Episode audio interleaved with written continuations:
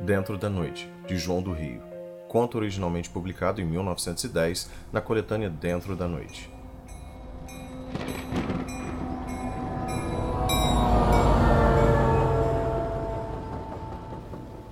Então, causou sensação? Tanto mais quanto era inexplicável. Tu amavas a Clotilde, não? Ela, coitadinha, parecia louca por ti e os pais estavam radiantes de alegria. De repente, súbita transformação. Tu desapareces, a família fecha os salões como se estivesse de luto pesado. Clotilde chora. Evidentemente havia um mistério, uma dessas coisas capazes de fazer os espíritos imaginosos arquitetarem dramas horrendos. Por felicidade, o juízo geral é contra o teu procedimento. Contra mim? Podia ser contra a natureza da Clotilde, graças aos deuses, porém é contra ti. Eu mesmo concordaria com o Prates que te chama velhaco. Se não viesse encontrar o nosso Rodolfo agora onze da noite, por tamanha intempérie metido num trem de subúrbio, com um ar desvairado. Eu tenho ar desvairado? Absolutamente desvairado. Vê-se. É claro, pobre amigo. Então, sofreste muito? Conta lá, estás pálido, suando apesar da temperatura fria e com um olhar tão estranho, tão esquisito. Parece que bebeste e que choraste. Conta lá. Nunca pensei encontrar o Rodolfo Queiroz, o mais elegante artista desta terra, num trem de subúrbio às onze de uma noite de temporal. É curioso. Ocultas os pesares nas matas suburbanas, estás a fazer passeios de vício perigoso? O trem rasgara a treva num silvio alanhante e de novo cavalava sobre os trilhos. Um sino enorme ia com ele badalando e pelas portinholas do vagão viam-se a marginar a estrada as luzes das casas ainda abertas, os silvedos empapados d'água e a chuva lastimável a tecer o seu infindável véu de lágrimas. Percebi então que o sujeito gordo da banqueta próxima, o que falava mais, dizia para o outro: Mas como tremes, criatura de Deus? Estás doente? O outro sorriu desanimado. Não, estou nervoso. Estou com a maldita crise. E como o gordo esperasse, Oh, meu caro, o Prates tem razão. E teve razão a família de Clotilde, e tens razão tu, cujo olhar é de assustada piedade. Sou um miserável desvairado, sou um infame desgraçado. Mas que é isso, Rodolfo? Que é isso? É o fim, meu bom amigo. É o meu fim. Não há quem não tenha o seu vício, a sua tara, a sua brecha. Eu tenho um vício que é positivamente a loucura. Luto, resisto, grito, debato-me, não quero, não quero, mas o vício vem vindo a rir. Toma minha mão, faz-me inconsciente, apodera-se de mim. Estou com a crise. Lembras-te da Jeanne Dambril quando se picava com morfina? Lembras-te do João Guedes quando nos convidava para as fumeris de ópio? Sabiam ambos que acabavam a vida e não podiam resistir. Eu quero resistir e não posso. Estás a conversar com um homem que se sente doido. Tomas morfina agora? Foi o desgosto, de certo. O rapaz que tinha um olhar desvairado perscrutou o vagão. Não havia ninguém mais, a não ser eu, e eu dormia profundamente. Ele então aproximou-se do sujeito gordo numa ânsia de explicações. Foi de repente, Justino. Nunca pensei. Eu era um homem regular, de bons instintos, com uma família honesta. Ia casar com a Clotilde, ser de bondade a que amava perdidamente. E uma noite estávamos no baile das praxedes quando a Clotilde apareceu decotada, com os braços nus. Que braços! Eram delicadíssimos, de uma beleza ingênua e comovedora, meio infantil, meio mulher. A beleza dos braços das Oredas, pintadas por Botticelli, misto de castidade mística e de alegria pagã. Tive um estremecimento. Ciúmes? Não. Era um estado que nunca se apossara de mim, a vontade de tê-los só para os meus olhos, de beijá-los, de acariciá-los, mas principalmente de fazê-los sofrer. Fui ao encontro da pobre rapariga fazendo um enorme esforço, porque o meu desejo era agarrar-lhe os braços, sacudi-los, apertá-los com toda a força, fazer-lhes manchas negras, bem negras, feri-los, porque eu não sei nem eu mesmo sei, uma nevrose. Essa noite passei numa agitação incrível. mas contive-me. Contive-me dias, meses, um longo tempo, com o pavor do que poderia acontecer. O desejo, porém, ficou. Cresceu, brotou, enraigou-se na minha pobre alma. No primeiro instante, a minha vontade era bater-lhe com pesos brutalmente. Agora, a grande vontade era de espetá-los, de enterrar-lhes longos alfinetes, de cozê-los devagarinho a picadas e junto de Clotilde, por mais compridas que trouxesse as mangas, eu via esses braços nus como na primeira noite, via a sua forma grácil e suave, sentia a finura da pele, imaginava o súbito estremeção quando pudesse enterrar o primeiro alfinete. Escolhia posições, compunha o prazer diante daquele susto de carne que havia de sentir. Que horror! Afinal, uma outra vez encontrei-a na salteria da Viscondessa de Lages, com um vestido em que as mangas eram de gaze. Os seus braços. Ah, que braços, Justino, que braços! Estavam quase nus quando a Clotilde erguia-os. Parecia uma ninfa que fosse se metamorfoseando em anjo. No canto da varanda, entre as roseiras, ela disse-me: Rodolfo, que olhar é esse, o seu? Está zangado? Não foi possível reter o desejo que me punha a tremer, rangendo os dentes. Oh, não, eu fiz. Estou apenas com vontade de espetar este alfinete no seu braço. Sabes como é pura, Clotilde? A pobrezita olhou-me assustada, pensou, sorriu com tristeza. Se não quer que eu mostre os braços, por que não me disse há mais tempo, Rodolfo? Diga, é isso que faz zangado? É, é isso, Clotilde.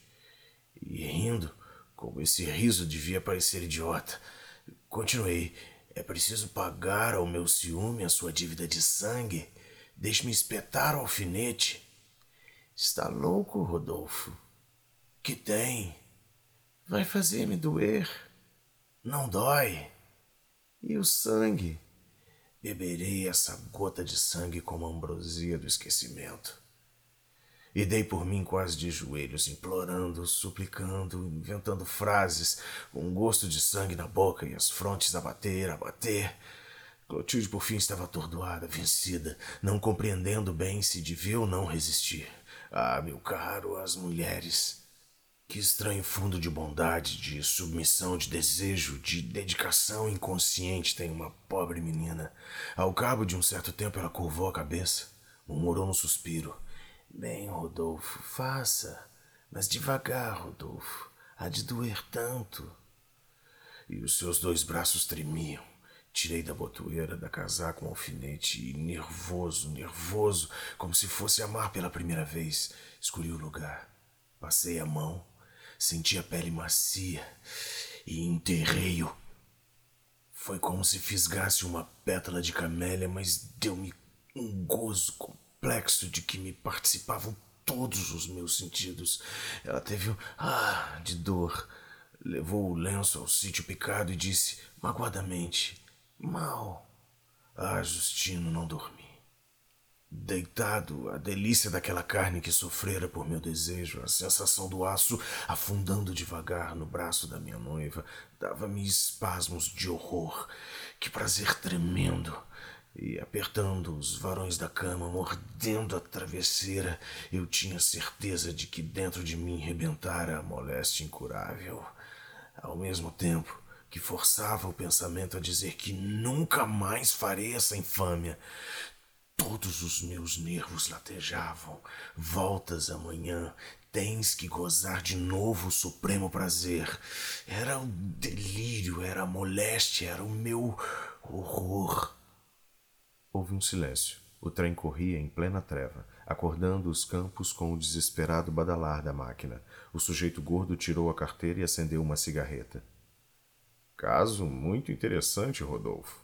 Não há dúvida que é uma degeneração sexual, mas o altruísmo de São Francisco de Assis também é degeneração e o amor de Santa Teresa não foi outra coisa. Sabes que Rousseau tinha pouco mais ou menos esse mal? És mais um tipo a enriquecer a série enorme de discípulos do Marquês de Sade. Um homem de espírito já definiu o sadismo, a depravação intelectual do assassino. És um Jack the Ripper civilizado. Contentas-te com enterrar alfinetes nos braços. Não te assustes. O outro resfolegava com a cabeça entre as mãos. Não rias, Justino. Estás a tecer paradoxos diante de uma criatura já do outro lado da vida normal. É lúgubre. Então, continuaste? Sim, continuei. Voltei imediatamente. No dia seguinte, à noitinha, estava em casa de Clotilde e com um desejo louco, desvairado. Nós conversávamos na sala de visitas. Os velhos ficavam por ali a montar guarda. Eu e a Clotilde íamos para o fundo, para o sofá, Logo ao entrar, tive o instinto de que podia praticar a minha infâmia na penumbra da sala enquanto o pai conversasse. Estava tão agitado que o velho exclamou: Parece, Rodolfo, que vieste a correr para não perder a festa. Eu estava louco apenas. Não poderás nunca imaginar o caos da minha alma naqueles momentos em que estive a seu lado no sofá, o maelstrom de angústias de esforços, de desejos, a luta da razão e do mal, o mal que eu senti saltar minha garganta, tomar minha mão e ir agir e ir agir. Quando ao cabo de alguns minutos acariciei-lhe na sombra o braço, por cima da manga, numa carícia lenta que subia das mãos para os ombros, entre os dedos senti que já tinha o alfinete, o alfinete pavoroso. Então fechei os olhos Encolhi-me, encolhi-me e finquei. Ela estremeceu, suspirou.